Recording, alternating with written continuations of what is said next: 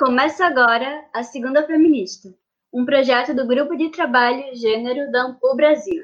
Olá a todas as pessoas que nos acompanham. Sejam muito bem-vindas ao nosso canal de História Online. Eu sou Cláudia Maia, historiadora e professora da Universidade Estadual de Montes Claros. E eu sou Andréa Bandeira, historiadora e professora da Universidade de Pernambuco.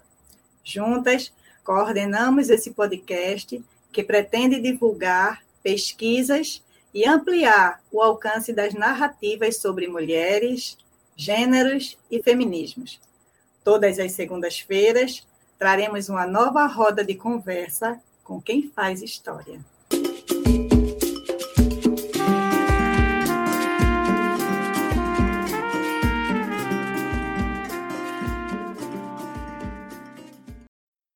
Começamos 2021 com um acontecimento histórico altamente importante na luta pelo direito de existência e de reconhecimento dos direitos políticos e humanos das populações LGBT e mais. A posse de mais de 70 vereadores e vereadoras da comunidade eleitos e eleitas no Brasil, sendo que 25 dessas pessoas se identificam como transgêneros transexuais ou travestis.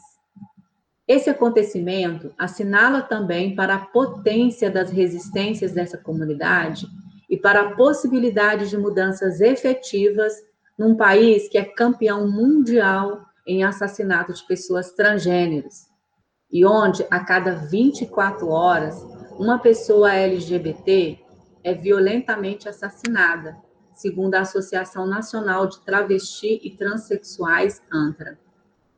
Entre janeiro e outubro de 2020, 151 pessoas trans já haviam sido mortas, um aumento de 22% em relação ao mesmo período do ano anterior, conforme a ANTRA. Justamente devido à violência contra a população trans, a negação de sua existência, a ausência de direitos básicos de cidadania, dentre outras razões, o mês de janeiro foi escolhido para ser o período de reflexão sobre a visibilidade trans.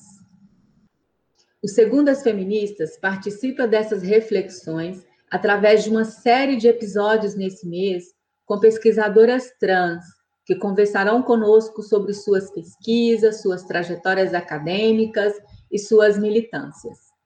Nossa primeira convidada é Michele Pires Lima, mestranda em História da Universidade Federal do Amazonas e também coordenadora adjunta do GT Estudos de Gênero da AMPU da Amazon, do Amazonas. Bom dia, Michele. Obrigada por estar conosco para o início dessa conversação. Para começar, fale um pouco de você e se apresente para as pessoas que nos acompanham. Bom dia, Andréa. Bom dia, Cláudia. Bom dia quem nos escuta. Então, como dito, eu sou a Michele, né, Pires Lima.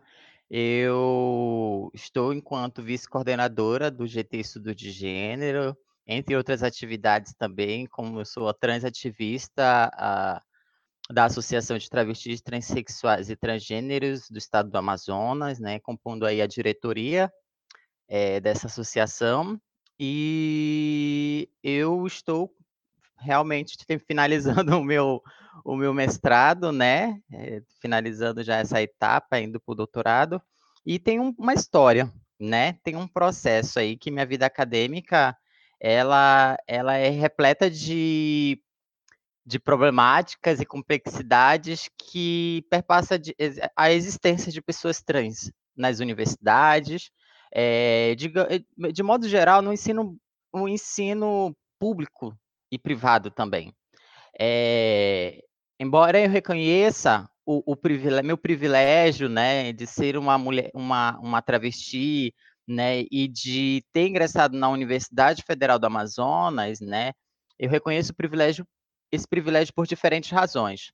A primeira razão é que eu não fui expulsa de casa quando eu explicitei a minha identidade de gênero, né? É, fui acolhida pelos meus pais e meus irmãos e me possibilitaram caminhar, né, continuar o meu ensino básico, fazer curso preparatório e ingressar na universidade pública.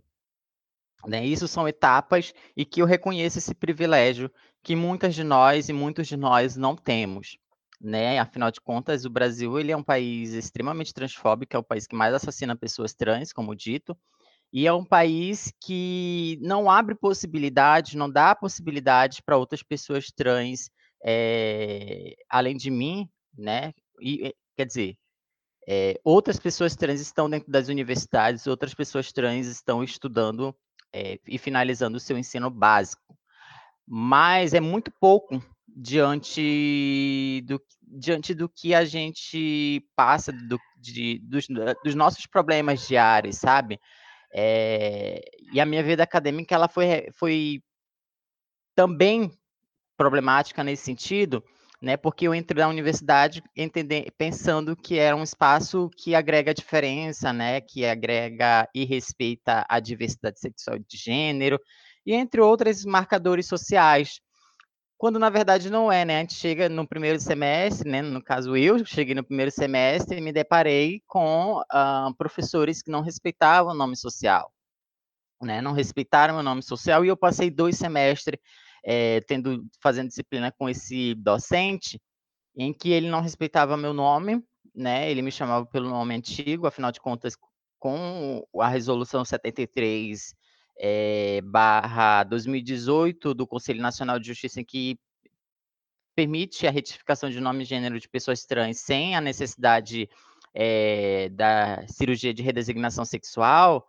é, ou por processo judicial, que demanda muito tempo. E isso possibilitou que eu retificasse meu nome, né? E possibilitou que eu ingressasse na, na, no mestrado com essa retificação mas que naquele momento é, não tinha essa possibilidade, mas tinha a, a, resolução do Conselho Nacional de Justiça, isso já em 2015, eu entrei em 2014, é, que modificou toda essa estrutura para pessoas trans ingressarem, serem respeitadas o mínimo possível né, dentro da universidade. Né? Então, a minha, a minha trajetória da graduação foi mais ou menos é, nesse sentido, é, e foi um processo muito de resistência, né? Resistir a, a, a a, a um processo de exclusão né, que passa pelo nome, né? Quando a gente não é respeitada pelo nome, que é o nome que a gente se identifica e que marca o nosso espaço, é, isso, é, isso nos leva a ser excluída. E é a mesma coisa fora da universidade, em outros espaços públicos e privados também, que, que não respeitam nossa identidade, não respeitam é, como a gente quer ser é, os pronomes e artigos que devem ser utilizados pra, para nós, né? E principalmente sobre o nosso nome. Isso é incômodo, isso causa desconforto, isso causa exclusão e violência contra o corpo das pessoas trans no Brasil. Michele, é um prazer tê-la aqui conosco. Você comentou na sua resposta de, de se apresentar é, que você é uma pessoa privilegiada, porque você teve uma família que acolheu suas decisões. Né? E aí, eu queria te perguntar qual é a importância da família na luta que você trava todos os dias num mundo tão violento como é a sociedade brasileira. Então, Andréia, é... Essa é uma pergunta muito interessante que nunca me fizeram, inclusive. Embora eu ressalte a questão do privilégio na minha fala, e não somente aqui, mas em diferentes situações, né, em que eu sou convidada, ou em conversas informais, quando eu digo que eu sou privilegiada é porque privilegiada é porque eu não realmente eu não fui expulsa de casa, né? Eu tive apoio dos meus irmãos, né, da minha mãe, é, um pouco depois do meu pai. Né? Meu pai teve um pouco de. teve uma resiliência aí em relação ao meu processo de transição e o meu auto-reconhecimento, né? É, mas eu vejo que o apoio da minha família ela foi é, crucial para chegar onde eu estou hoje, né? Finalizando um mestrado, indo para um doutorado, com um espaço para eu trabalhar, sabe? Para um, entre os mínimos detalhes, sabe, André? No sentido de que eu tenho um, um, um lar em que eu tenho é, a possibilidade de conversar, a possibilidade de falar, a possibilidade de dizer os meus problemas, né, de dizer, de falar sobre as, as, minhas afetividades, né, de explorar, de expor um espaço em que eu sou entendida como ser humano, sabe?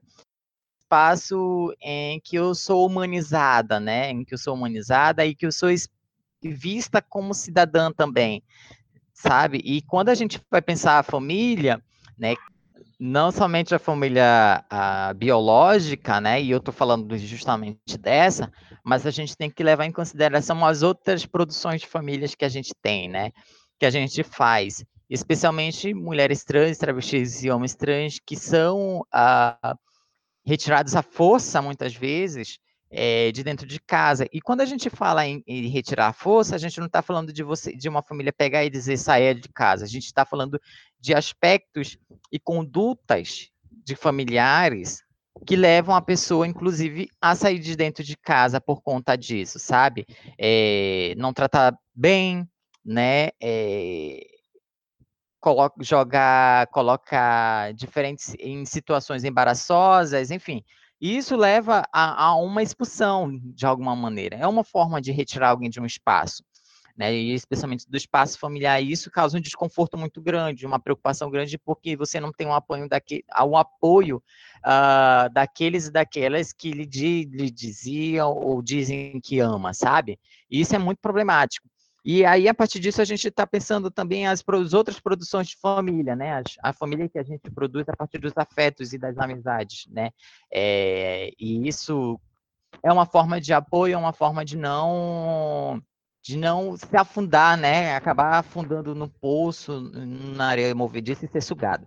É, e sugada. E aí, quando eu falo da minha família especificamente, do meu privilégio, é justamente nesse sentido, sabe? De um espaço em que eu tenho um acolhimento é, significativo e de uma maneira em que eu possa é, explicitar os meus sentimentos, as minhas conversas, dialogar sobre o meu trabalho, né, e pedir opiniões, enfim, isso é um, esse é, esse é o espaço que eu digo que eu sou privilegiada nesse sentido. E isso, esse privilégio ele me garantiu chegar onde eu estou hoje. E, eu, e é um desejo que eu gostaria que tivesse para todas, né, que todas e todas tivessem esse mesmo privilégio que eu tive.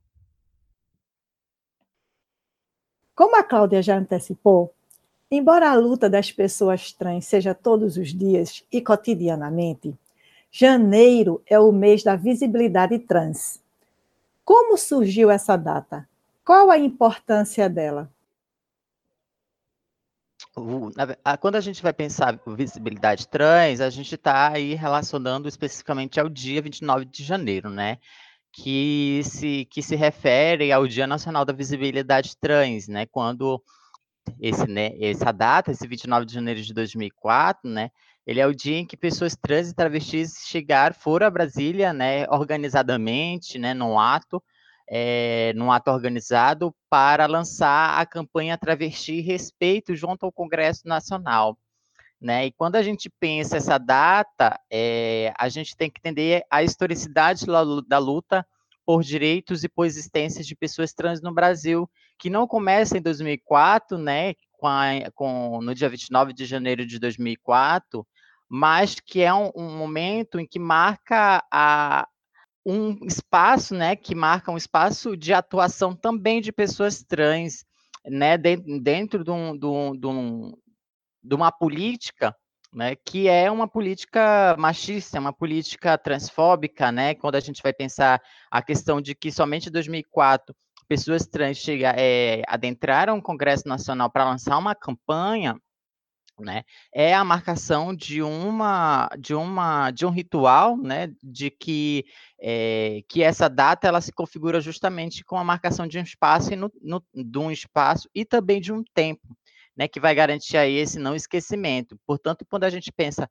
o 29 de janeiro, né, como outras datas é, muito importantes para a população LGBT, né, no caso, o 28 de junho como Dia Internacional do Orgulho LGBT, ou dia 29 de agosto como Dia da Visibilidade Trans, ou dia 23 de, de setembro como Dia da Visibilidade sex, é, Bissexual, a gente está falando de dias, invenções de dias que estão aí associadas a uma questão estratégica de marcação, né, e de uma, um processo de, de lembrar como forma de resistência, né? Lembrar o dia como forma de resistência e que marca esse dia como uma resistência é, que é histórica, né? Então, quando a gente traz aí o dia 29 de janeiro, né, como o Dia Internacional da Visibilidade Trans, a gente está pensando todos, todas as lutas travadas, os embates por reconhecimento da população trans brasileira, né, que está aí acumulando avanços, que acumula retrocessos,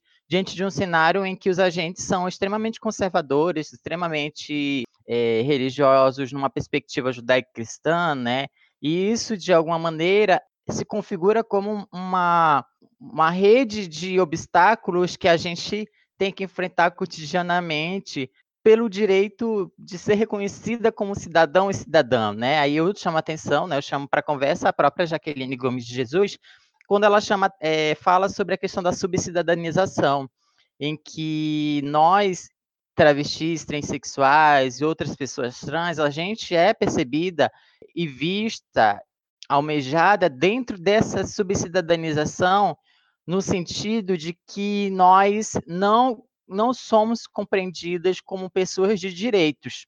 É, retiram de nós qualquer possibilidade de, de uma ocupação de espaço, né? qualquer possibilidade de existir e exercer determinadas uh, atividades, determinadas, é, determinados exercícios que não são não foram desenvolvidos, não foram criados para pensar também a inclusão de, da diferença, a inclusão da, de pessoas trans, né, para além de pessoas cisgêneras e brancas, vale ressaltar isso, né, que cargos de poder, eles são criados para pessoas brancas, cisgêneras e heterossexuais, né, e de classe média e rica nesse país. Então, quando a gente traz aí o dia 29 de janeiro, a gente está falando de diferentes atividades que é executada todos os anos pelas travestis e que esse mês ele se configura como, como um, um, um mês em que a gente chama não somente o Estado para conversar, para conversar, para falar das nossas demandas, para falar das nossas, das nossas problemáticas cotidianas, como a violência, como a, a, falta de oportunidade no mercado de trabalho formal, né, como a falta de cotas dentro de universidade pública como a expulsão de travestis e transexuais do ensino básico e pensando aí questões estratégicas para a permanência dessas sujeitas dentro do ensino básico, sabe? A despatologiza despatologização da, das, das transexualidades, das identidades trans e travestis, né? E aí a gente teve por conta disso, a gente teve diferentes ganhos, né? De diferentes ajudas e diferentes articulações, não somente com o Estado, mas com outros movimentos sociais também é, por todo o Brasil. E embora hoje a gente tenha um outro formato de ativismo, né, principalmente o ativismo, é, o cyberativismo, que está contribuindo significativamente para a expansão do conhecimento, para a expansão e do reconhecimento de que nós, travestis, mulheres transexuais, homens trans e outras pessoas trans, a gente é sujeitos de direito também nesse país. É, no artigo Cotidiano, Violência e Movimento Social, Histórias de uma Travesti Militante em Manaus, publicado em 2020 na revista Aedos, através da história de vida de, e de atuação da militante Rebeca Carvalho, você narra a história do movimento LGBT em Manaus e discute vários temas que atravessam a vida de muitas pessoas trans, como a violência, a prostituição, a solidariedade e a resistência cotidiana. Vamos falar um pouco, um pouco dessas temáticas. Mas antes, nos apresente a Rebeca, essa militante que te inspirou. Então, é, Rebeca, eu conheci. Uh, Rebeca, ela é uma transitivista, né? De 50 anos de idade, é uma mulher branca, do, do cabelo claro, né? Para demarcar aqui outros marcadores sociais além do gênero. Mas quando a gente pensa em transitivismo, quando eu penso na Rebeca, eu penso também a, a, a, relação que eu mantive com ela a partir junto com outras colaboradoras, né? No caso, quando estou falando aqui da, dessa pesquisa, que é oriunda é, da minha da, da, escrita da minha dissertação de mestrado, eu estou aqui lembrando uh, também das minhas outras colaboradoras, no caso Nicole Oliveira, Flor de Lis e Camila Dantas, que são mulheres é, sobreviventes. Eu vou pensar aqui a questão da sobrevivência, né? Porque são mulheres com mais de 40 anos, superaram a expectativa de vida para mulheres trans e travestis no Brasil de 35 anos, segundo a ANTRA, ou seja, são mulheres que têm uma trajetória de vida é, extremamente rica. Mas pensando aqui especificamente a Rebeca, na escrita desse artigo, a época, a Rebeca foi a minha segunda entrevistada, né? Minha segunda entrevistada para a produção do projeto ainda, já que eu entrevistei ela em 2018, que é o ano também que eu ingresso dentro da associação da Sotran, né? E lá elas já estão enquanto direção, né? E fundadoras também dessa organização social uh, sem fins lucrativos, vale ressaltar isso, e que luta pelos direitos de mulheres trans, travestis e outras pessoas trans, algo que não tinha no início do, do século XX, no sentido de abarcar dentro da sua nomenclatura e dentro do seu estatuto social outras identidades de trans e outras lutas que fazem parte de outros movimentos, né? No caso, o movimento, o meio ambiente, em que no estatuto social isso deixa muito claro a sua participação dentro dessas, dessas outras frentes de, de embate, né, de direito a Rebeca, ela é, ela é uma, uma, uma, uma sujeita aí que tem uma trajetória de vida é, que foi a mim passada, é, aí a gente está estimando em 70 páginas de entrevista, né? Então aí a gente já tira uma quantidade muito grande do que representa e da análise que se pode fazer dentro da sua narrativa, né? A Rebeca, ela foi, ela tem uma trajetória dentro do ativismo longeva, ou seja, ela começa a militância dela lá no final dos anos 90, né, no primeiro grupo, uh, a primeiro movimento homossexual no Amazonas, que foi liderado pelo Adamor Guedes, é, que já é falecido, inclusive, e ela entra dentro de um grupo é, formado com a nomenclatura de grupo gay, né, que teve inclusive uma ajuda do grupo gay da Bahia, chama relação inclusive com a ABGLT, ela entra, passa a ser secretária dentro dessa organização pelo conhecimento é, acumulado sobre em, no, em outros espaços de trabalho, né? Ela antes do processo de transição, né? A transição de Rebeca começa em 20, ah, quer dizer, é, quando a gente fala de transição, a gente está falando de um processo que é um processo de amadurecimento. Mas o seu o corte, né, para esse dar um up a esse processo é nos seus 25 anos, né, que é quando ela conhece inclusive a Camila Dantas. A Camila Dantas apresenta, como segundo ela apresenta o mundo da travestilidade e o mundo do trabalho sexual também.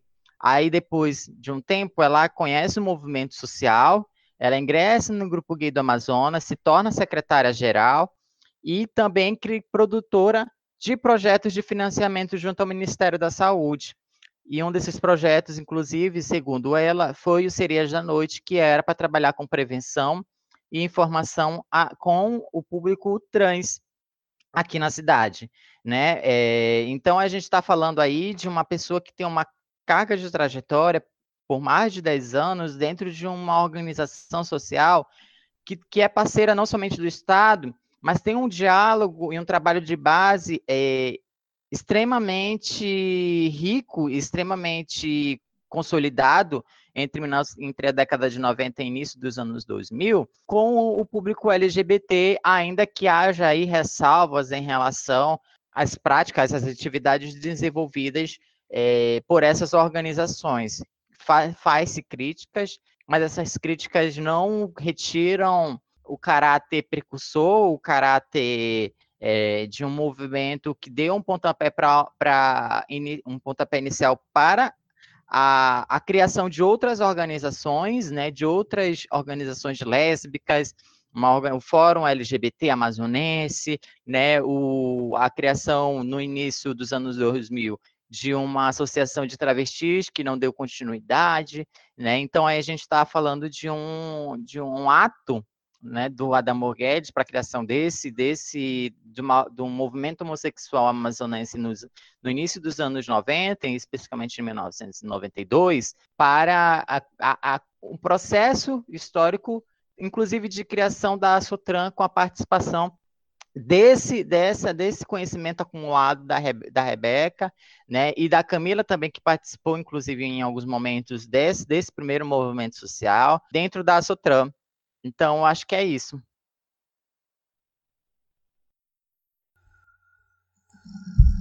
Você afirma no artigo que, cito, o ritual de transformação das travestis das transexuais deve ser compreendido como ato político, através da relação com aspectos econômicos e sociais que exigem a modelação dos seus corpos para serem apresentados e lidos socialmente como femininos. Fecho aspas. Nos fale um pouco sobre esse ato político. É, quando eu estou me referindo à questão do ritual de transformação de travestis transexuais é, e a sua compreensão como um ato político, eu estou me referindo a, a, um, a, um, aspecto que é muito importante né, é, dentro, é, nas experiências transgêneras, ou seja, de que eu estou falando aqui de, de experiências de vida né, de mulheres trans com mais de 40 anos, então, quando a gente vai pensar o processo histórico, quando a gente vai pensar o processo de transição dessas mulheres, a gente está num momento em que há ainda, né, é, um, era muito mais forte a questão do, de você fazer o seu processo de transição e produzir um corpo para ser lido socialmente como feminino né? E esse líder socialmente feminino não é um corpo, é um corpo específico, é um corpo hegemônico, é um modelo de corpo padrão. É, ou seja, quando você é uma travesti, uma transexual entre nos anos 90 e parte de 2000, eu digo isso porque ainda é forte a questão de você ter um corpo, é, um corpo que eu considero a brasileira, né? É, o que é vendido como um, um, corpo de uma mulher brasileira, um bumbum grande, peitos avantajados, coxas grossas, né? E para você conquistar, né, para você ter esse corpo e ser lido é, como feminino, o mais feminino possível, você faz uso de ou de silicone industrial ou de silicone médico, coisa que o hormônio ele basicamente não dá né? Ele não proporciona, ele proporciona outros elementos, mas esse corpo é, voluptuoso, né? Ele, ele é conquistado, né? Ele é produzido a partir desses elementos. Então, é, quando a gente vai pensar a questão desse corpo como ato político, ele é um corpo que ele é modelado a partir desses mecanismos né? Mas ele é um corpo também que teve um processo de resistência, né? É, contra é, diante dos, dos desejos e quereres familiares, de uma escola de escola que não aceita corpos transgêneros, de relações de amizade que tinham e tem ressalvas contra travestis e mulheres transexuais, né? Inclusive alegando é, a, a, negando a mulheridade desse de mulheres trans e travestis, entre outras situações. Então, eu, quando eu falo do, do, da, da, do ritual de transformação de corpo, eu não estou falando somente do elemento de produção de um corpo, de uma corporificação, que é uma corporificação que está relacionada a um imaginário cultural brasileiro de mulher brasileira, de uma mulher que é que tem um corpo que não é um corpo de toda mulher brasileira, né? De toda mulher brasileira no sentido de que existe diferentes corporeidades, mas o que é vendido, né? O que é imaginado e o que inclusive vale ressaltar de que esse corpo produzido ele está sub, sub, subalternizado a um aspecto econômico dentro do trabalho sexual, ou seja, se você é, se você tem um corpo é, definido por meio de silicone industrial, e o silicone industrial ele tem um, uma questão de, ganhos no sentido de que ele tem um efeito muito mais rápido, né? Isso e também pela questão de ser barato, mais é, barato dentro desse mercado, é, muitas é, lançam mão dele pela sua eficácia, né? E pela e, e, pela possibilidade de mudança, né, no sentido de que esse corpo ele vai garantir é, aspecto econômico, vai garantir um, maiores ganhos dentro do trabalho sexual e isso é muito claro, né? Se você tem um corpo mais definido por meio desses desses instrumentos médicos e farmacológicos, é, e, e, inclusive o silicone industrial ele não tem essa finalidade, né? Ele, é, ele foi apropriado e ressignificado pela população trans, né? Pelas travestis e mulheres transexuais, já que o silicone industrial ele é um produto é, para avião, por exemplo. E, e, esse aspecto econômico ele impacta justamente na vida dessas mulheres trans no sentido que você é cobrada é, a ter esse corpo diferente, a ter esse corpo modelado para ter maiores ganhos dentro do trabalho sexual, né? E aí você garante não somente a subsistência da sua vida, mas a, mas a subsistência também da vida dos seus familiares, que o que é cobrado, né? Esse trabalho sexual, ele é um trabalho extremamente violento, mas ele garante afeto, ele garante sociabilidade por meio do dinheiro. Então, a gente pensa muito nisso, né? É muito interessante quando as minhas colaboradoras falam dessa questão, de que o trabalho sexual ele proporcionou garantir uma vida melhor para a mãe, por exemplo, né? Ou garantir os estudos para os sobrinhos. É, e, e, e, esse corpo, né? Esse ritual de transformação e a resistência praticada é, dentro não somente do trabalho, mas dentro do âmbito familiar e escolar, ele está relacionado, eles estão imbricados, eles estão relacionados, né? E como é que a gente pode pensar isso no sentido de que toda a vivência e todo, todas as experiências de vida de mulheres trans e travestis são atos políticos porque são atos de resistência, são atos de sobrevivência, né? são atos é, de, de, de dizer para a sociedade que nós temos e elas têm direito ao corpo e ao direito às suas identidades de gênero e ser reconhecida e respeitada dessa maneira, independente de qualquer coisa. Michele, como você observa em seu artigo, a violência é algo muito presente na vida de grande parte da população trans. Violência dos costumes, violência da sociedade, violência dos clientes, violência policial, violência das rixas por disputas territoriais entre travestis. Como você observou essa realidade em Manaus? É, então, Andréa, a, a questão da violência, ela, como eu disse, né, ela é algo presente na vida de mulheres trans e travestis, mas eu acho importante a gente pontuar algo de que, quando a gente está falando de vivência, a gente não tem que resumir essas experiências à sobrevivência, né, porque isso tira qualquer possibilidade é, qualquer situação e fato bom que essas mulheres viveram. E isso eu estou parafraseando o MC da, junto com a Pablo Vittar e a Maju, né? Eles falam isso na música Amarelo, e isso evidencia muito não somente as experiências de travestis e mulheres transexuais e outras pessoas transgêneras, mas também a vida de mulheres negras, a vida de homens negros, a vida de pessoas indígenas, né? Entre outras experiências é, que são é, entendidas dentro da, da, que foram subalternizadas, sabe? Então, uh, quando a gente vai aí para a questão da violência nas experiências trans, a gente, em grande medida, resume a, a, as nossas vidas e a vidas é, de nossos pares a questão da violência, quando na verdade existem outras situações, outros aspectos que, que são também importantes ser pontuados, né? Eu digo isso que é, antes, dentro desse podcast, né, para a gente é, também olhar de outra maneira as vidas de mulheres trans e conversar com mulheres trans e travestis sobre as suas experiências de vida, né, para a gente entender, não pressupor as, as vidas de mulheres trans é extremamente sofrida, né? É como a, é, na verdade, a vida de todos nós que somos pobres tem esse aspecto, né?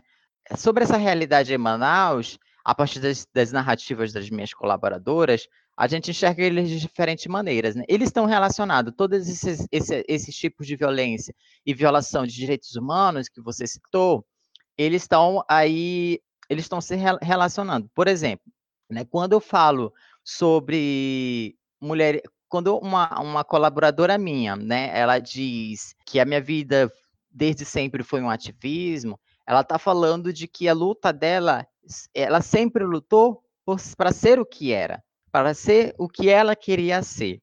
Então, ela superou justamente, superou não, mas ela foi de embate contra esse, esse, esses aspectos de costumes, né, e de uma moralidade hetero, heterossexista, né, quando eu penso, por exemplo, que essa, a Flor de Lis, ela fez a sua transição de gênero, né, aos 12 anos de idade, num momento extremamente conservador, sabe, num, num, extremamente repressor. A gente está falando aí de uma mulher de 60 anos que fez a sua transição de gênero nos anos 70 da ditadura civil-militar, enfrentando não somente esses costumes, mas enfrentando todo uma lógica, toda uma lógica, todo um sistema produzido e reforçado pela ditadura civil-militar dentro desses padrões binários de gênero entre masculino e feminino e que esse masculino e feminino ele tem corpos compreendidos como biológicos, padrões, né? É um corpo masculino, ele só é um corpo masculino em corpo de homem se ele tiver um pênis.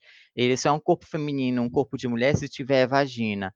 E outra coisa que não seja isso, um outro corpo que não esteja dentro dessa, de, dessa lógica, desse sistema, ele é um corpo abjeto, é um corpo que não tem serventia nenhuma, sabe? Tirando qualquer possibilidade de humanidade, qualquer possibilidade de, de construção de sentimentos, de desejos, enfim né? E aí a gente tem é, aí um outro, esses, essas violências, né, cotidianas, né, que são sociais, né, e que são produzidas, né, que são sistematizadas para é, retirar a vida, né, de mulheres trans e travestis na cidade. Quando menciono Flor de eu menciono também o, as outras experiências que as minhas colaboradoras tiveram, né, e é, e outras mulheres trans e travestis no Brasil têm, que, e que são comuns, são semelhantes, né? Quando, por exemplo, a gente vai falar de 90% de mulheres trans e travestis que estão no trabalho sexual, a gente está falando uh, também dessa violência do cliente e de uma violência policial também, né? E eu menciono, por exemplo, o caso da Camila Dantas, é uma trabalhadora do sexo, né? A Camila está com 46 anos e é uma mulher negra e ela ainda é, ela é trabalhadora do sexo uh, na Bola da Suframa, que é um espaço que vai dar no Distrito Industrial aqui de Manaus. Certa vez um, um cliente dela levou ela uh, para os interiores da estrada, né, da estrada que vai dar no, no, no, no Distrito Industrial, né, na, nas fábricas, enfim. E esses espaços, eles têm uma densidade muito grande de, de, floresta urbana, né? E então é um espaço que é escuro, é um espaço que é estranho, né? E aí lá, né, ele levou ela para fazer o programa no carro e saíram quatro outros homens de dentro do porta-malas. O que aconteceu? Estupraram ela, rasgaram todas as roupas dela, retiraram o dinheiro, roubaram o dinheiro que ela tinha ganho e deixaram ela sem nada, quase nua, na estrada escura. Então, é, e ela voltou para o ponto de trabalho sexual por, por ajuda pedindo carona, né? E quem lhe ajudou foi uma rota, um ônibus rota de alguma fábrica que lhe, que lhe deixou no ponto de trabalho sexual. E lá, aí a gente pensa a questão da resistência e da solidariedade aqui, né? Também. Chegando lá, as amigas dela, né? As, as outras companheiras de trabalho, né, lhe deram uma muda de roupa e lhe deram o dinheiro para voltar para casa. Então a gente está falando aí de diferentes tipos de violência, mas a gente também está falando de solidariedade de relações de amizade, né? E que essas relações de amizade transforma, né, vidas precarizadas, né, em vidas potentes também. Isso transforma, passa a mensagem de que, que se não for nós por nós, não tem, não dá, entendeu? Não dá porque é, e as, aí tem uma outra mensagem de que as pessoas cisgêneras elas são né, uma ameaça. As pessoas cisgêneras e heterossexuais, e principalmente brancas, elas se configuram como uma ameaça, né? E como é que a gente combate isso, né? Como é que a gente combate esse aspecto que é uma trans, que é uma transfobia estrutural, que é transfobia estrutural, sabe? E que é e que está aí relacionado a uma questão um, um, dessa potencialidade, né? É, de que, que essas vidas é, elas devem é, ser relacionados dentro dessa é, e essas relações de amizade, elas uh, criam essas potencialidades, né? Esse, criam essas redes de proteção, né? E essa proteção também passa por, por esse exemplo que eu havia mencionado, uh, da experiência da Camila Dantas, mas entre outras, né? Entre outras. E aí, né, quando a gente traz aí outros elementos, por exemplo, uh, quando Uh, um ônibus passa e taca pedra e taca ovos na cabeça de uma travesti que está ali trabalhando, né, a gente vê que nos mínimos detalhes e nos, considerado para algumas pessoas como pequenos atos, ele é um ato de transfobia e que deve ser punido, né? E a gente está falando de, de final dos anos 90, né? Início dos anos 2000, né? Ah, eu estou falando desses fatos que aconteceram nesse momento, mas eu, eu não nego, por exemplo, né, de que em outros espaços de trabalho isso aconteça também. A Nicole Oliveira, por exemplo, nunca foi uma mulher, uma trabalhadora do sexo, né? Nicole, ela está aí com seus 48 anos. Não, me engano, ela fez 49 dia 27. Né, de dezembro. E aí ela, ela é cabeleireira, ela trabalha no campo da estética e ela fala muito desse desse, da transfobia presente dentro e da violência, né, e da violação do seu corpo presente nos, nos salões de beleza que trabalhou desde o início dos anos 2000, né, final, me engano, é, final dos anos 90, início dos anos 2000.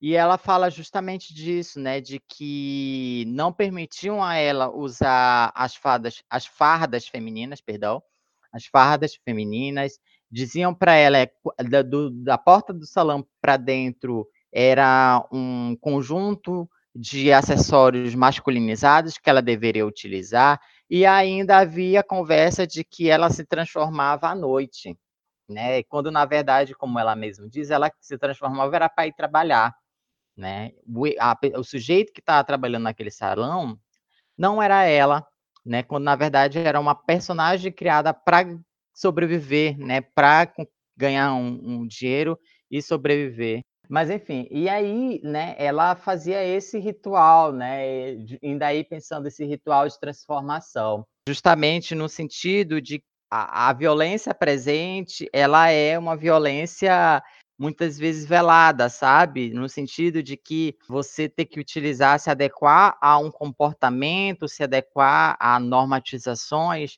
dentro do espaço trabalho, que não é um espaço, que é para muitas pessoas considerado um espaço da diferença, sabe? Salão de beleza como um espaço da diferença, da diversidade, que agrega aí mulheres trans, né, travestis e homens gays para trabalhar, né, nesse salão, quando na verdade é um espaço é, ainda cisgênero, né? Porque certamente esse tipo de de ato, ele não é praticado contra homens gays ou mulheres lésbicas ou, ou, pessoas bissexuais, né? Mas ele é um ato praticado e que foi praticado contra Nicole, né? De, de adequação dentro de uma de uma dentro de uma cisgeneridade. E é muito interessante que quando a Nicole fala que esse mesmo patrão que exigia isso dela, hoje ele é uma travesti, ela é uma travesti, sabe? É, e a gente e ela tenta entender como é que isso funcionava na cabeça. Será que era uma forma sabe, de, de atacar a outra para a própria resiliência de uma, de uma de um, e atacar a coragem, né, e é,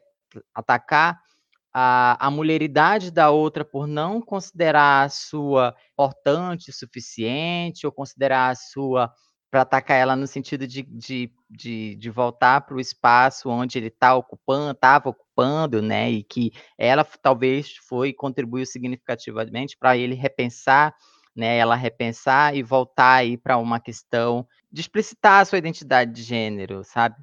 Mas enfim. E aí E aí é, eu acho que é isso, né? Essa, essa transfobia, essa violência, ela não parte, ela tá em, elas estão entrelaçadas, né? E em diferentes espaços, em diferentes temporalidades, né? E quando a gente, inclusive, fala violência policial, era algo que é muito presente e o movimento social é, aqui da cidade, ele contribuiu significativamente para minimizar isso, né? A gente está falando aí de uma reunião que o, o Adamor Guedes, junto com associados e associadas, fizeram para conversar com mais de 50 policiais sobre os atos de repressão, os atos homofóbicos e transfóbicos que era praticado cotidianamente. Inclusive, essa nota saiu na Folha de São Paulo nos anos dois, em, em 2000, no ano 2000, e eu acredito que essa realidade ela deve de, numa Manaus, né, que é uma Manaus extremamente conservadora e, e, e bolsonarista, vale ressaltar isso.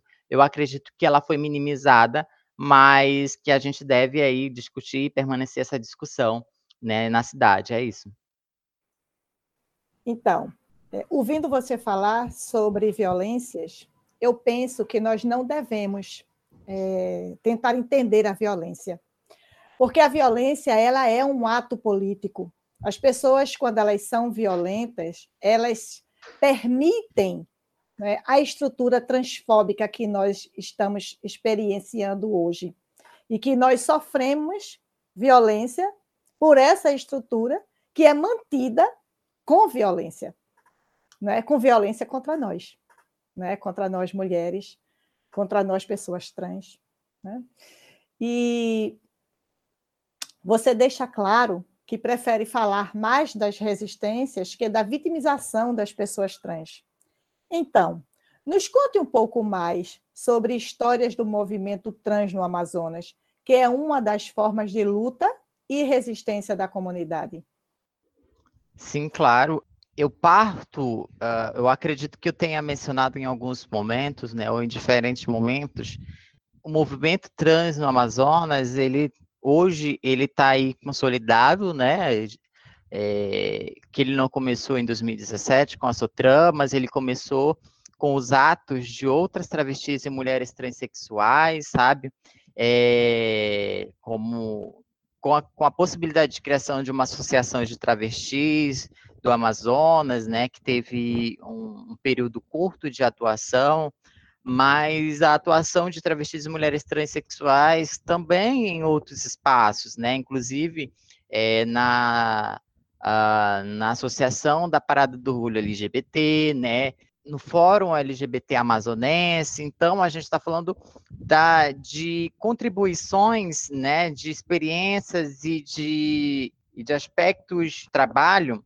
que estão aí presentes em outros espaços, em outras organizações, né? Mas o movimento transamazonense especificamente, né, ele retoma esse gás em 2017 com a criação, com a fundação da Associação de Travestis e Transsexuais, né, do Amazonas, que é a Sutran, em que eu faço parte, como dito no início, e que foi fundado aí por quatro mulheres que perceberam a, a, a falta de uma organização que lutasse pelos direitos de mulheres trans, travestis, trans e outras pessoas não, não, não, é, não binárias e transgêneras, e a construção de uma organização né, que abarcasse outras identidades trans que não fossem já aquelas as que são já conhecidas, né?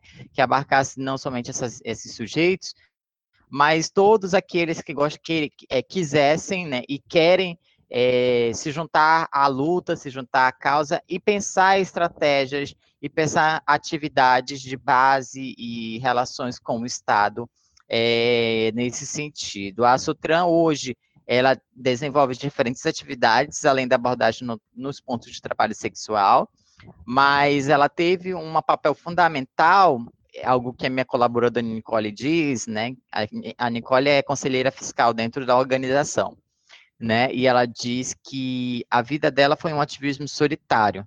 E mas toda a luta dela pelo processo de transi de pelo processo transexualizador que ela conseguiu em São Paulo apenas por meio do, do TFD, né, que é o, o tratamento fora de domicílio, ela diz que toda essa luta dela de anos, né, não somente pelo processo transexualizador em São Paulo, mas, mas o processo de mudança de nome, enfim, ela diz que toda essa luta cotidiana de, de muitos anos, a Sutran conseguiu em dois. a organização conseguiu em dois anos. E isso é muito interessante porque ela parte, a, a ela se junta né, é, a uma luta, ela não só se junta, mas ela, ela dá um pontapé numa luta é, pelo direito à saúde, né, pelo direito ao processo transexualizador aqui na cidade, que havia um ambulatório em 2017, mas era um ambulatório que era ah, no PAN da Caldajás, né, que é uma policlínica aqui do bairro de Petrópolis, aqui na cidade, e essa, é, é, é, esse processo transexualizador, ele, ele era uma extensão né, de atividade da Universidade do Estado do Amazonas, a UEA, né, e ele então não tinha uma habilitação, né, ele não era reconhecido é, oficialmente pela Secretaria de Saúde daqui. E a discussão e a luta começa, né, é, prossegue, começa nesse sentido, né, de, de a Sotran, junto com o coletivo Gênero, entrarem com, de, é, conversarem com a Defensoria Pública do Estado, né, para ver como é que pode se entrar com processo para é, para legalização ou para oficialização desse processo transexualizador aqui na cidade. Enquanto em outros estados do país tem aí, o Hospital das Clínicas tem aí há muitos anos, né? E isso é uma demanda que é prevista em lei, né? É, é tem um, uma resolução, uma portaria, eu não lembro, do, do Ministério da Saúde, em que ele fala justamente disso, né? De, do, do da política de saúde é, integral LGBT e o processo transexualizador e o ambulatório, eles estão inseridos dentro dessa política de saúde LGBT, né? É, e aí a Sotran, ela parte de, de, dessas, dessa, dessas, é, desses documentações do Ministério da Saúde para entrar com processos contra a Secretaria de Saúde junto ao Conselho é, Estadual de Medicina, né? Dizer, olha, a, a, a Suzan, ela não é, habilitou o processo, o ambulatório transexualizador, né? E queria retirar a gerência desse processo transexualizador, desse ambulatório, da UEA, né? E queria retirar o UEA dentro desse, de dentro desse espaço e ser gerenciado apenas pela Secretaria de Saúde. Né, a reivindicação é que fosse habilitado, né, e que tivesse é, aí inserido diversos é, multiprofissionais dentro desse, desse ambulatório, e foi uma causa ganha, sabe? Foi uma causa que durou cerca de um ano, né? Hoje nós temos, é, a gente assenta, tem um comitê interinstitucional de saúde LGBT para discutir a política de saúde LGBT, e a Sotran, como sociedade civil, ela tem um assento tem um assento dentro desse comitê para essas articulações que são importantes, são necessárias para nós. E não somente isso, quando a gente parte, pensa a, a, a, organizações de movimentos trans, a gente normalmente pensa a questão da saúde, né, de que há somente o processo transex, transexualizador, mas isso foi uma das primeiras lutas da Sutran, né. Temos hoje, consegui, conseguimos é um, um projeto né, conquistar aí a aprovação de um projeto, o projeto Deus a Lua da Amazônia, que durou entre novembro e junho, julho de 2020, né, é, novembro de 2019 e junho de 2020, julho, projeto que foi financiado pelo Fundo Elas, né, que é um fundo de mulheres, é, pelo, pelo edital Mulheres em Movimento, e a gente conseguiu aí cerca de uma quantia que permitiu que a gente é, retificasse é, 40 certidões de registro civis de pessoas trans aqui na cidade. Então, isso já é uma vitória muito grande, porque os cartórios eles são muito resistentes em promover uma gratuidade, né? Mesmo com, com com uma ajuda da Defensoria Pública, eles não permitem, e, e assim, são, são preços muito altos, entre 300 e 350, para fazer esse processo de retificação no registro civil. Então, a Sotran, naquele momento, viu essa necessidade, viu que as pessoas trans elas não estavam conseguindo, porque quando a gente vai pensar, é, a maioria de nós somos, né, somos pobres, né, a gente trabalha ou a gente come, ou a gente e se veste, ou a gente tira esses 350 reais para fazer esse processo esse processo de retificação, quando na verdade o Estado ele não pensou a questão econômica, né? O Poder Judiciário não pensou a questão econômica de pessoas trans no Brasil, né? Quantas, quantas pessoas ricas e de classe média pessoa, de pessoas trans existem no Brasil, sabe? E isso não foi levado em consideração, quando na verdade o que se considerou foi o bolso uh, de, do, dos cartórios é, de todo o país, né, dos cartórios de registro civil. Então, a Sutran ela teve esse projeto, né, a aprovação desse projeto e o financiamento para fazer essa atividade, entre outras, né, dentro desse projeto, desse projeto que tinha diferente, três frentes, e uma delas, inclusive, era a recuperação de uma memória transgênera na cidade, aí por meio do, da, de periódicos, né, coleções de periódicos, é, no caso a Crítica e o Jornal do Comércio, a, a utilização também de registros orais, enfim, é um trabalho aí que ficou muito bacana, mas que foi, que foi produzido com esse intuito, mas foi interrompido pela pandemia do coronavírus, né?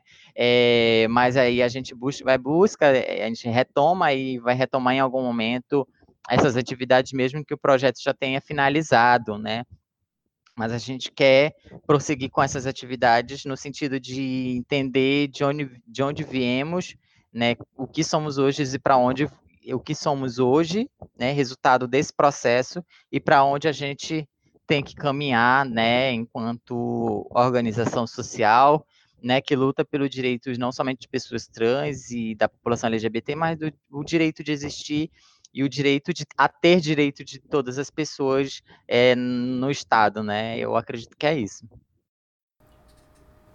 Na semana do Natal de 2020, a mídia burguesa nos surpreendeu ao reportarem e enfatizarem as diversas violências contra as mulheres, desde a violência psicológica e política sofrida pela ex-presidenta Dilma Rousseff torturada no período da ditadura militar, que teve seu depoimento negado pelo fascista Jair Bolsonaro, numa prática machista de silenciamento das mulheres, até os inúmeros casos de feminicídio, que chocaram pela expressão da barbárie em que se transformaram as relações domésticas em todo o país, com o aval do discurso misógino do atual presidente do Brasil.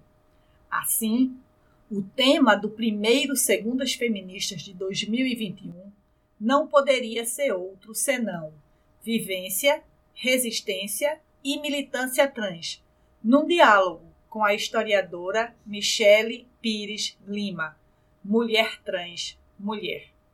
Michele nos conta dos perigos enfrentados por todas as pessoas marginalizadas da identidade cis hétero macho branco, ao mesmo tempo em que nos lembra de que a solidariedade entre as excluídas é a nossa forma de resistência e a nossa única esperança na luta contra o sistema patriarcal capitalista que nos definiu como desviadas. A partir desta semana, e por todo o mês de janeiro dividirei este programa com Michele e desde já estou muito grata por esta parceria. Grata, Michele. Grata também a todos que nos acompanharam no programa de hoje. Michele, eu também te agradeço por essa conversa, mas por hora não vamos nos despedir. Durante esse mês de janeiro, junto com a Andrea, a Michele conversará com as nossas convidadas do Segundas Feministas. Então, Michele, até logo. Obrigada, André e Cláudia. Eu agradeço muito uh, o convite, é, por estar conversando aqui, dialogando com vocês e com quem nos escuta, falando um pouco sobre, não somente sobre a minha pesquisa, né, que eu venho, eh, venho desenvolvendo, mas principalmente sobre experiências transgêneras aí, é, que passam a, a nos, a nos uh, ajudar a entender a sociedade de diferentes maneiras, né? Obrigada também a todos que nos acompanharam hoje. Esperamos você na próxima Segundas Feministas. Até lá. Gostou do programa? Não esqueça de seguir nossas redes sociais e curtir esse episódio. Até a próxima!